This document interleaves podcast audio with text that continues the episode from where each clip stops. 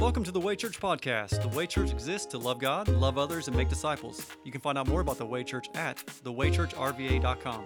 Now, we hope you enjoyed today's podcast. Amen. Amen. Amen. Well, church, you're invited to grab your seats and grab your Bibles. We'll be in 1 Timothy chapter 6. 1 Timothy chapter 6. And this is the last week we're spending in our cultural church series. And so this morning we're going to look at 1 Timothy chapter 6, verses 17 through 21 specifically. So if you want to go and turn there. And as you do, just a reminder this church series, Cultural Church, we're looking at what kind of church God's called the church to be. And that the church takes one of two paths. Either as one that influences a culture or that one that is influenced by the culture. And so here the Apostle Paul is writing to Timothy to correct conduct within the local church, both gathered church and as the church scatters, both corporately and individually. This is a letter that we need to see how it applies to us in the context of the culture today. And today we're going to look at 1 Timothy chapter 6, 17 through 21. If you're taking notes, you can title this sermon, Be Rich. Be Rich. Let me start with two questions. I want you to think about this. What are you doing right now that requires faith? What are you doing right now that requires faith? Just think about that because I'm going to bring it up again in a little while. Then I'll ask questions. We're going to talk about it. I'm just kidding. We're not going to talk about it. But think about it because I'm, I'm going to ask again. What are you doing right now that requires faith? And separately, maybe this is what you're, what's going on in your life. What is God allowing you to go through to build your faith? What's God allowing you to go through right now in order to build your faith? Because I think we don't see it like that sometimes. God, why are you allowing this? But what if He's allowing this ultimately to build your faith in Him? And that's what we see with the Israelites. You see, God would free the Israelites from Egyptian captivity, and we see this account in Exodus. And during this, he, so he, he miraculously frees his people after they cry out to him from the Egyptian captivity. And then he promises them, going back to the promise he made before this, to lead them to the promised land. This promised land that was promised land because it is agriculturally rich, and he's going to lead his people to this agriculturally rich land to live rich lives, the land he promised them to. But God allowed them to wander, go on this 40 year camping trip until they got to the promised land. And the question is why? Why did God allow them to go on this 40 year journey when it should only have taken 11 days? Why? Simply, they had to learn to live by faith. They were a faithless people, and you see it through the accounts that led these 40 years. They had to learn to live by faith.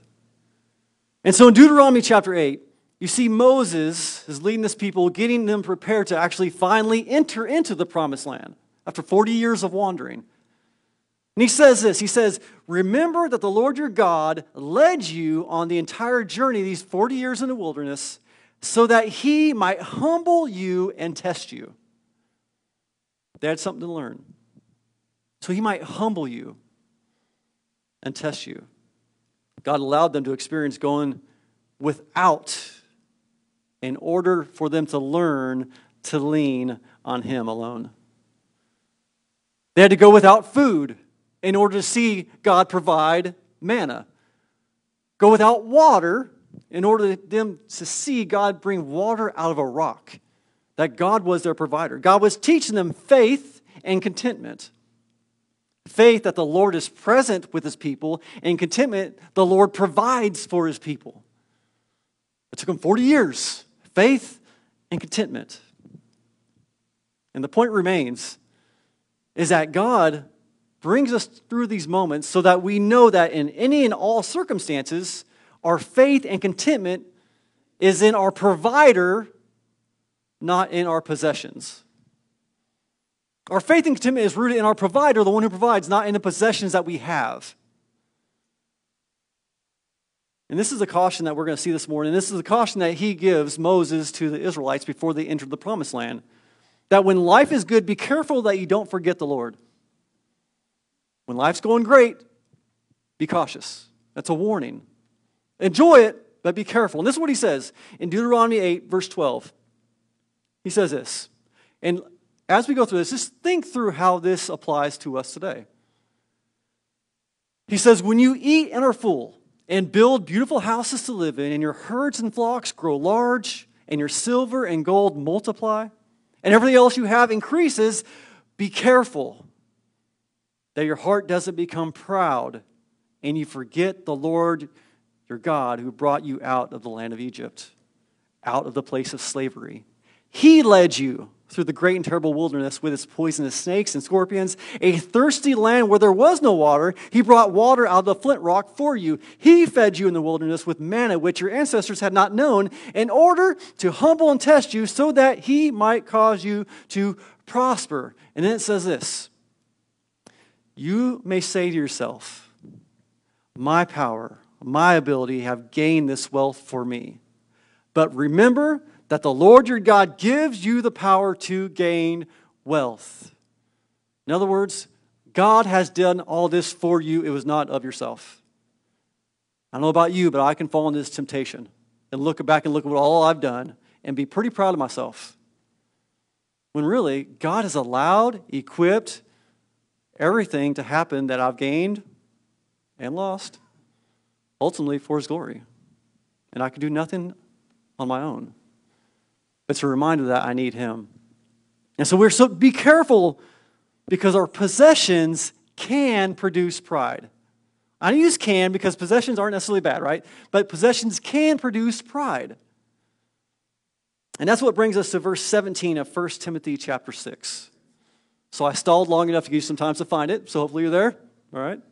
1 Timothy chapter 6, verse 17 says this Instruct those who are rich in the present age not to be arrogant or to set their hope on the uncertainty of wealth, but on God who richly provides us with all things to enjoy. Now, notice that this is written to the rich, also known as you and me.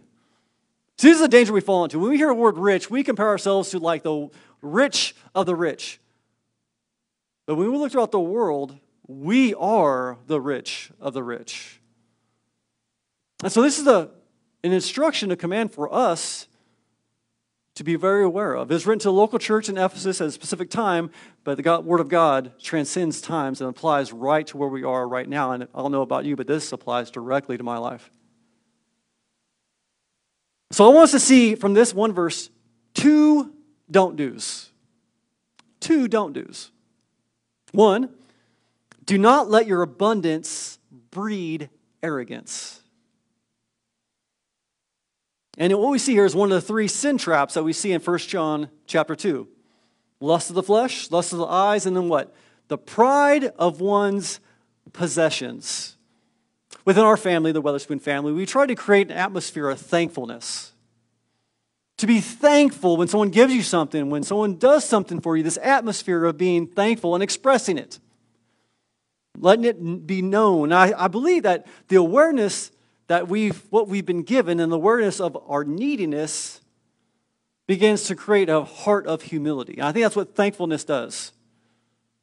I think we need to be aware of when someone does something for us and express it because it shows, one, that they went all their way to do that thing, and we needed that thing. I think about my kids that, you know, they can't do a lot for themselves depending on their ages. We got all kinds of age ranges in our house. But are they thankful that they're cooked for? Are they thankful that they provide for? Are they thankful they get new shoes? Are they thankful they get these things because they couldn't do them on their, by themselves? But it brings a heart of humility knowing that we need to be provided for. Proverbs 11, verse 2 tells us that when arrogance comes, disgrace follows. But with humility comes wisdom. So there's a danger with abundance because abundance can breed arrogance. Don't let it. Number two, don't worship your wealth. Now, I know not anyone in here would say that you worship your wealth. I, I get it. No one say, yeah, that's me. I bow down to it. I sing to it. Bless the wealth, oh my soul. No, we don't sing that, right? But even though we don't say it, we wouldn't dare to say it, we often show it. We show it by how we sacrifice to succeed. Let me ask you a couple prying questions. That's what I do. I like to pry a little bit. So let me ask you some prying questions. If you were to break down the money that you spend into percentages, where does your money go? Think about that. Mortgage, your rent, car, gas for your car, food, fun, clothing. How about this? How much money is spent on yourself versus how much money do you spend directing it towards God's kingdom? Just think about it. How much money is directed to yourself, your family, your interests, versus how much money is directed towards the kingdom of God?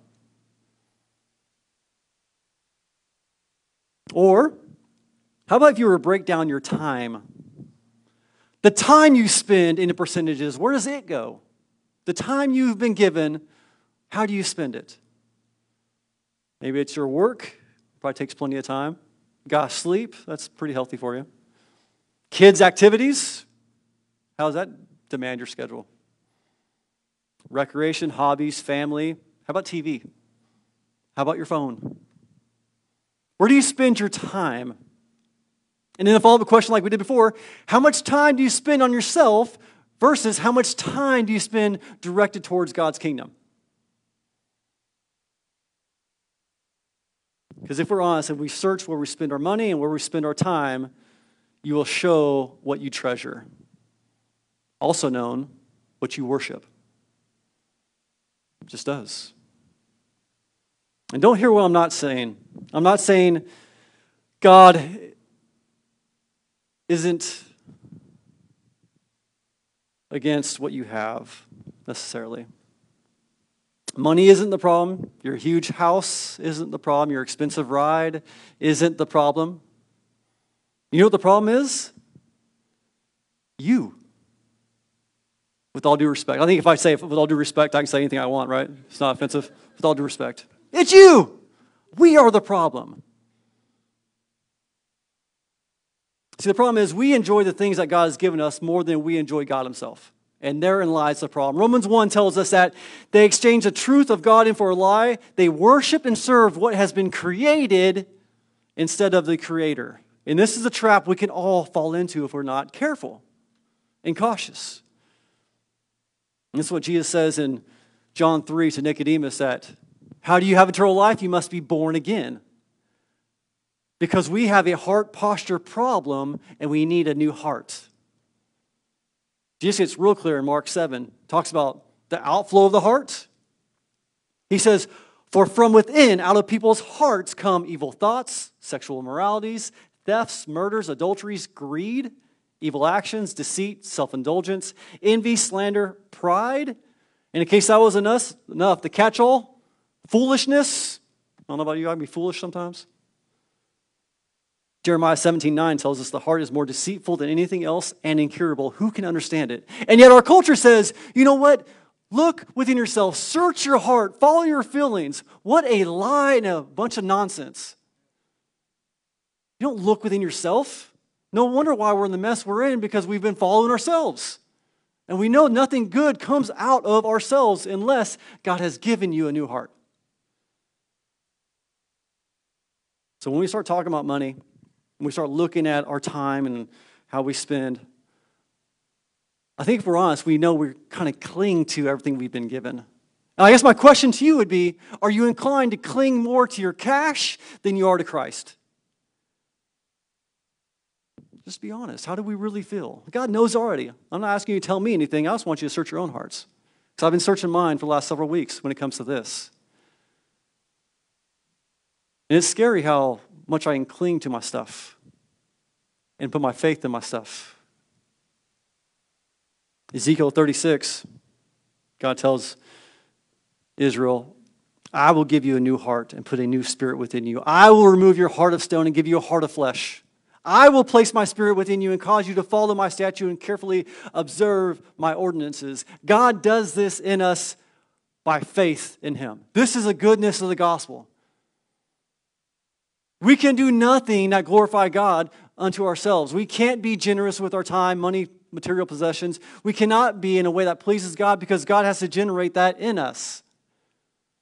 But when you know God and how good and faithful and trustworthy He is, and gracious and loving and the provider and protector that He is, how can we not live with all of our being for Him? This is what Jesus is Lord means. When you come to Jesus as Lord, you mean you trust Him with everything, including your bank account, including your family. We walk around scared. Do we really believe that Jesus is Lord over all? This is the goodness of the gospel. And this is the promise that's open to everyone that you can have a relationship with the one true God through Jesus Christ. This is for everyone, to all who believe. I don't just wonder do you believe it? See, the fear I come in here with every single Sunday is that we have a whole bunch of people that know a whole bunch of things about Jesus. But knowing things about Jesus is different than trusting and believing in Jesus. Completely different. You can quote facts about him all day long. Do you trust him? That's the difference. Do you really realize the gravity of your sin and you were helplessly stuck in your sin? You can do nothing about it and you deserve death, which means eternal separation and eternal hell forever and ever because that's what we deserve. That's our goodness. Like filthy rags, what the Bible says. But God did something about it for you. Jesus living the life that you couldn't live, perfection, paid the price that you couldn't pay to satisfy God's wrath that you deserved. And the only thing that we do is say, Yes, I believe you did that for me. That somehow the blood that you shed on the cross counted for me. And that whoever believes in this has eternal life, have been made righteous because of Jesus' righteousness given to you. And you can't earn it, you just believe it. And almost me so easy that people don't believe it. And we start talking about things, don't miss this. God provides us with things to enjoy. But our joy shouldn't be rooted in those things. And that's where the danger is. I think about just how miraculous God's given us eyes.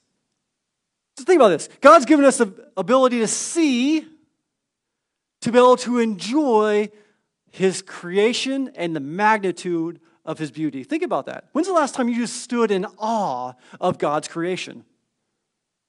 On the beach, just looked at the expanse of the water, and you just stood of awe that God has placed it there and is still sovereign over just the greatness of that water. The mountains. How about anybody that's ever had a kid and seen the beauty of that? Mostly. You kid? It's not all beautiful, you know what I'm saying? Just stood in awe who God is. Think about our taste buds. When's the last time you really thank God for your food? I don't mean like, thanks, you know, thank you, Lord, let's eat. Like, thank God for giving it to you and the way it tastes. He's giving you the ability to taste food that actually tastes good. Have you ever thought about that? How gracious and loving God is to have the ability to taste. I just think of that medium rare steak because that's the only way to eat steak, and it's the beauty of the way it tastes. And the vegetarians, I don't know, kale? Oh, the beauty of kale, I don't know. God is good, and He's given us things to enjoy. It's amazing. And I don't want to ever walk out here thinking God is anti riches. Here's, here's amazing. So listen to this God actually wants you to be rich. I know I guess people are uneasy. God actually wants you to be rich. You don't believe me, look at verse 18. He says, Instruct them to do what is good and to be rich. Oh, wait a second. It says in good works. That's not what I was thinking to be rich in good works, to be generous and willing to share, storing up treasures for themselves as a good foundation for the coming age, so that they may take hold of what is truly life. God is not about against you being rich, He's against you being about being rich. I'll say it again because I think you missed it. God is not against you being rich, He's against you being about being rich. Do we see the difference? I mean, the underlying question we see here is what are we doing with all that God has given us? Think about it. God has given you a profession. What are you doing with it? Your possessions. The people in your life, how are you spending time and investing in them? Because here's something I had a conversation with someone this week. Two questions really arose. Ask them to you. When you look back at your life, what has it counted for? Someday you're going to look back at the time that you've been given. What have you done with it? What is it shown for? One day we're all going to stand before God. We do believe in Him or not, the truth is truth. You will stand before the Lord, all of us. One day. Now, on that day, what will He say when He looks back at the course of your life? How'd you spend the time He's given you? How'd you spend the possessions, talents, finances that He's given you? When we look at these two verses, I want to give us three easy ways to be rich. Sound like an infomercial, right? Three easy ways to be rich. Here you go. Ready? Number one, be rich in good works. It drives the question how are you using your time and talents? Use them to elevate Jesus or using them to elevate yourself? Can't do both. And this is what we need to see is that we were created for good works. You were created for this. Ephesians 2, verse 10 tells us, For we are his workmanship, creating Christ Jesus for a good work, which God prepared beforehand, ahead of time, for us to do. You were created for this, to do good works. But the question is, why? Why were you created for good works just for good works' sake? The answer is no. And Jesus tells us why in Matthew 5. He says, Let you are the light of the world. Let your light shine before others so that they may see your good works and glorify who? Your Father in heaven. Your good works reflect a good God. At least they should. I'm asking, are they? And James would say that just as the body without the spirit is dead, so also your faith without works is dead. Here's the, here's the truth your faith in Christ produces good works for Christ. That's what faith does. You don't try to work your way into salvation, you work your way from salvation. There's a huge difference. You work because of your love for God, which turns into love of others, produces good works in us. We're not trying to earn something. We've already been given it. We don't have to earn God's love. He's already given it through Christ Jesus. When you believe it, He changes us from the inside out. That's why we're not dead. We are alive because of God's Spirit, because what He did in us when you believe. And I'm asking, do you believe that Jesus did that for you? That he paid the price for your sin so you can live forever with him? So, number one, be rich in good works. Number two, be rich in generosity. It reminds me of 2 Corinthians 9. We quote it every single Sunday when we give, give our heart of worship. 2 Corinthians 9, verse 6 and 7 says this. The point is this the person who sows sparingly will also reap sparingly. And the person who sows generously will also reap generously. Each person should do as he decided in his own heart, not reluctantly or out of compulsion, since God loves a cheerful giver. Here's the truth that we see you give generously, you receive generously. And see, the prosperity gospel, that bunch of nonsense, has done damage to the truth of God's word. This is not the prosperity gospel, this is truth and the promises springing from the gospel. Generosity for God's glory, for the sake of the gospel, is a visible evidence of who your faith is in, in whom your allegiance rests. That's what generosity comes from. And there's a difference. We all are living in part of a kingdom. All of us. You're either a part of the cultural kingdom or you're a part of Christ's kingdom. And both of those teach a different philosophy with our possessions, our money, our times, our talents, and resources. The cultural kingdom says, go and gain for your glory. Christ's kingdom says, go and give for God's glory. Completely different. I guess I'm asking, what kingdom are you devoted to? What king are you following. And the truth we see here is that God says, Test me in this way. One way, and that's with your giving. He says, Test me. I don't have to twist it. I don't have to, it, it's in Scripture. I don't have to justify it. I don't have to even explain it. It's so clear. God says, Test me in your giving. And when I see us, I want you to think personally, but I also want you to think us as a church family. Are we testing in our giving of all that God has given us? Malachi 3, verse 10 tells us God says, Bring the full tenth into the storehouse so that there may be food in my house. Test me in this way, says the Lord of armies. See if I will not open the floodgates of heaven and pour out a blessing without measure. Proverbs 11, 24 and 25 says, The person who gives freely yet gains more. Another withhold what is right, only become poor. A generous person will be enriched, and the one who gives a drink of water will receive water. This is the promise of Scripture. You live generously for the sake of God's glory, and He does provide abundantly more than you can even ask, think, or imagine. Am I saying you're going to be the next Bill Gates? I'm not saying that. I'm saying test God and see Him show up. I think we see, we don't. If I were to ask you, what did God do in your life this week? Most of the time, you'd be like, well, I don't really know. Don't think He done anything.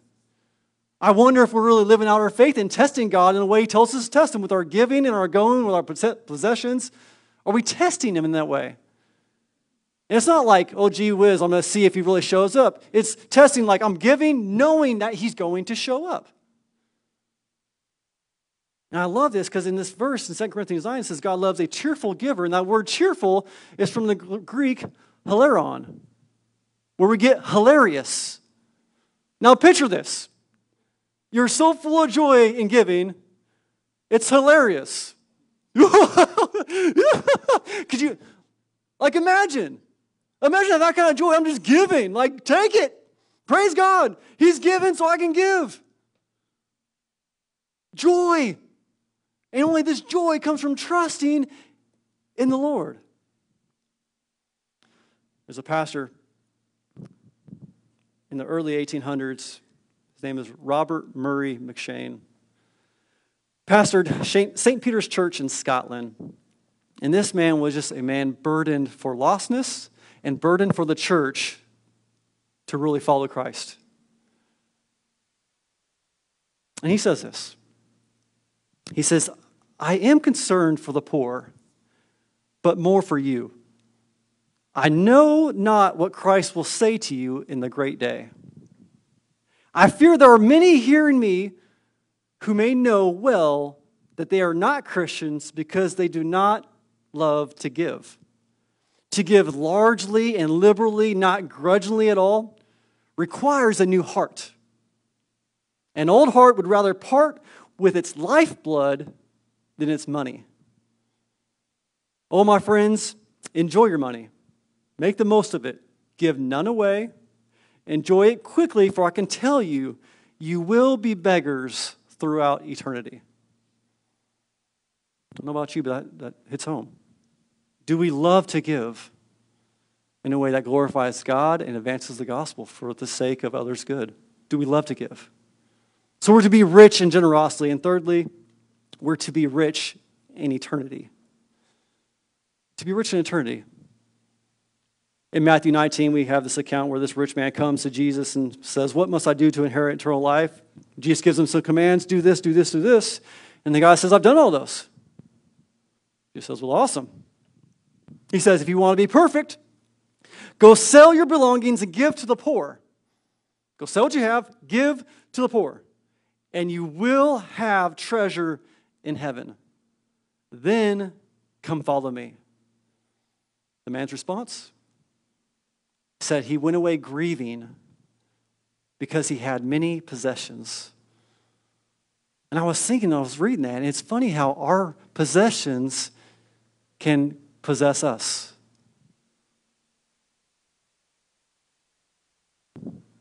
Jesus says in Matthew 6 that no one can serve two masters. Either he will hate one and love the other, or be devoted one and despise the other. You cannot serve both God and money. My question is are we trying to? Can't do it. There's only one God, and He will not share His glory with anything else or anyone else. And we see a direct connect to how we spend our time and money in the temporary that impacts eternity. Jesus gives this parable in Matthew 25 of the last days when this king, being him, and groups of people standing before him, the righteous and the unrighteous. He says this He says, Then the righteous will answer him, being the king, Lord, when did we see you hungry and feed you, or thirsty and give you something to drink? When did we see a stranger and take him uh, and take you in, or clothes, clothing and clothe you? When did you see you sick or in prison and visit you? And the king will answer them, Truly I tell you, whatever you did for the least of these brothers and sisters of mine, you did for me. Storing up our treasures in heaven. And this is one thing. So we talked about a couple weeks ago, you'll never see a hearse or U-Haul fall in a hearse, right? You can't take it with you, is what we talked about. With the exception of one thing, you can take something with you. People. You can take people with you. Well, how do you do that? I'm glad you asked. The gospel. The gospel. That's how we take people with us. If you have a love for the Lord, you have to have a burden for those who don't love the Lord because eternity depends on it. So, why do we share the good news and hope of the gospel? Why does every Sunday I stand up here and beg you to believe the goodness of God's grace in the gospel? Because eternity depends on it. I don't have any motivation for you to, like, I don't earn something. It's not commission based, right? God's not going to pay me more depending on how much people are brought to heaven. I care for you because there's an eternity waiting and no one knows when it comes.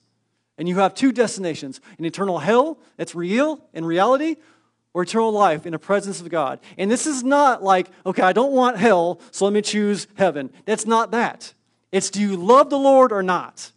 And that's only something God can produce in you. God generates that love for Him. I'm asking, do you love Him? Because it changes how we view everything. And so when we come to storing up riches, being rich in eternity, I'm asking, how are you leveraging your riches to reach those who are far from Jesus? How are you leveraging your riches to reach those who are far from Jesus?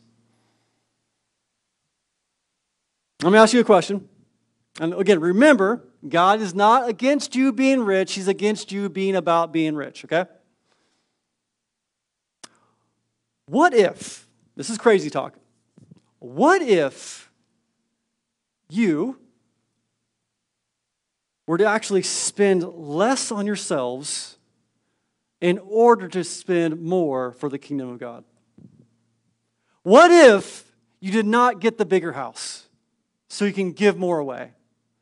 What if you didn't get the nicer ride or the extra boat so that you can actually give, be more generous? What if? I'm not saying God's against those things.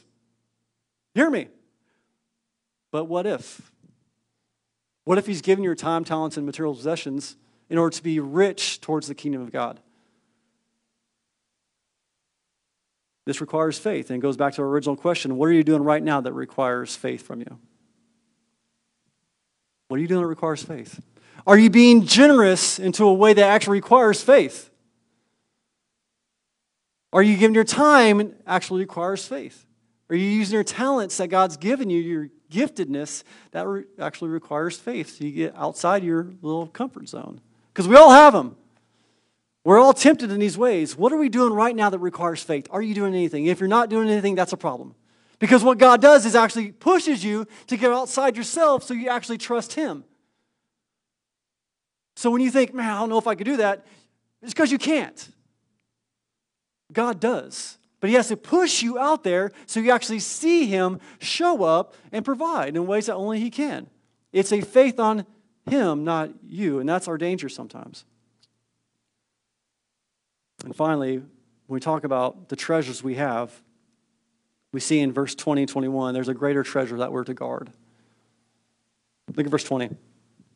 He says, Timothy, guard what has been entrusted to you, avoiding irreverent and empty speech and contradictions from what is falsely called knowledge.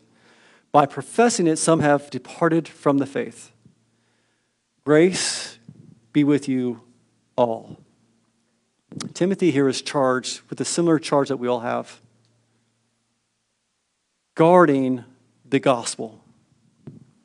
Now, he had a whole bunch of doctrinal issues that he was to guard, but ultimately, it centers around the gospel.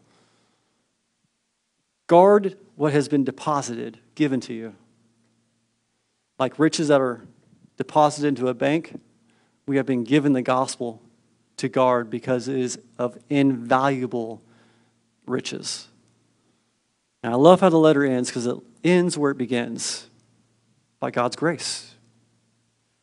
This whole letter is wrapped in God's grace. All of God's word is wrapped in God's grace. All of your life, believe it or not, whether you're following Jesus or rejecting him, it's wrapped in God's grace. And the evidence is that you're here today. That's God's grace. Is that God's given you another day to live or to know and to live with him. That's God's grace. And so we see the reminder of the richness of God's graciousness. And I wonder if we really understand how rich God's grace is. I'm going to read to you a lengthy passage. And this is how we're going to close. I'm going to invite you to respond to what God's doing in your life. But it's out of Ephesians chapter 2. Because what Ephesians chapter 2, verses 1 and 10 says, 1 through 10, is it shows our condition, it shows what God's did, and if you believe that, it shows what we have. And this is all of us. This was all of our story at one point and some of our stories right now. So let this just sink into your hearts right now. Ephesians 2, starting in verse 1, says this And you were dead in your trespasses and sins, in which you previously walked according to the ways of this world according to the ruler of the power of the air, the Spirit now working in the disobedient. We too all previously lived among them in our fleshly desires, carrying out the inclinations of our flesh and thoughts, and were by nature children under wrath, as others were also. But God, who is rich in mercy, because his great love that he had for us made us alive in Christ, even though we were dead in our trespasses. You are saved by grace. He also raised us up with him and seated us with him in the heavenlies in Christ Jesus, so that in the coming ages he might dis- display the immeasurable riches of his grace through his kindness to us in Christ Jesus. For you are saved by grace through faith. And this is not of yourselves, it is God's gift, not from works, so that no one can boast. For we are his workmanship, creating Christ Jesus for good works, which God prepared ahead of time for us to do. My question is do you believe that? Have you accepted the richness of God's grace? And for those of you that have, I wonder have we forgotten the riches of God's grace? Because when you remember and live through the riches of God's grace, it changes everything. It changes how you interact with a loving, gracious God and how you treat others in a loving, gracious way. So, what are you doing right now that requires faith? And maybe for you, maybe it's stepping out in faith and actually seeing and trusting the Lord Jesus who died and paid the price for your sins so you can live forever with Him. I don't know what God's doing in your life, but I'm going to ask you to respond. So I'm going to invite our band back up and we're going to worship some more. We're continuing in worship. But here's the deal when I ask you to respond, I, I encourage you to respond to what God's doing in your life. Because here's what's going to happen. We're, I'm going to pray. And then we're going to sing. And I invite you to respond. Maybe your response is standing and singing praises and worship to a holy God who is worthy of our worship because of his great love, mercy, his generosity, and his riches of graciousness. Maybe you just need to sit and pray and settle some things with the Lord that He's revealed in your own life. Maybe you need to pray for, with someone around you. We'll have a prayer team over here. We'd love to pray with you and pray for you. We're here to walk alongside you in this faith journey. You weren't meant to do this alone. But what's God doing in your life right now?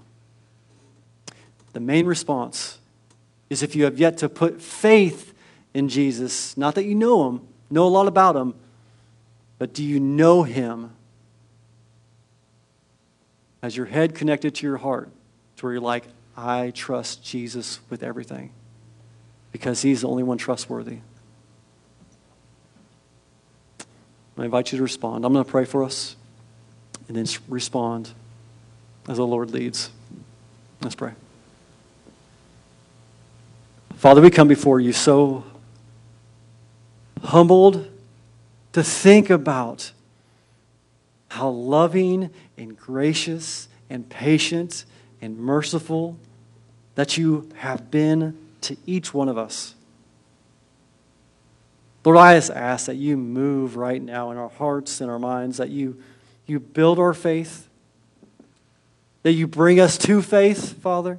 If anyone's here that has yet to fully trust in you, Lord, right now I just ask that you remove the blindness and the hardness of a heart. Help us to see that we cannot be our own gods, nor were we meant to be. We need you. Show us areas of our lives where we've fallen short, where we've strayed away from you, where we've sinned and rejected you. And remind us that you are faithful and just to forgive and to cleanse us for all who confess our sins to you. That we can come to you despite our backgrounds, of what we've done, where we've been, and that you do not change. And that your blood on the cross satisfied the cost that we owed for our sin. The debt had been paid. It truly is finished. And in you, at the moment we believe, you have given us a new heart. We've been born again. We've been raised to walk in the newness of life in Christ Jesus, now called sons and daughters. And our security in eternity is sealed by the Holy Spirit. Lord, right now I ask that you remind us, that you embolden us, that you strengthen us just do a work in us, reveal in us a heart to where we've held back from you. And let us live lives that are fully devoted to you. Our allegiance rests in you, our faith is in you. We hand everything over our professions, our possessions, the people in our lives, it all belongs to you, Father. We belong to you. So we just ask that you remind us, that you build our faith, that you bring joy and encouragement because of who you are and what you're doing, the presence that you have with us, Lord. Do a work in this place right now and in us individually, Lord. Let us leave here changed because we've experienced you. Not because we sang a good song, not because we maybe heard a good saying, but we've experienced you because we need you. Father, move in this place, we ask. We thank you, Lord. We pray this in the name of Jesus. Amen. Thank you for listening to the Way Church podcast. If you would like prayer or if you'd like to talk to someone about a personal relationship with Jesus, please contact us through our website at thewaychurchrva.com.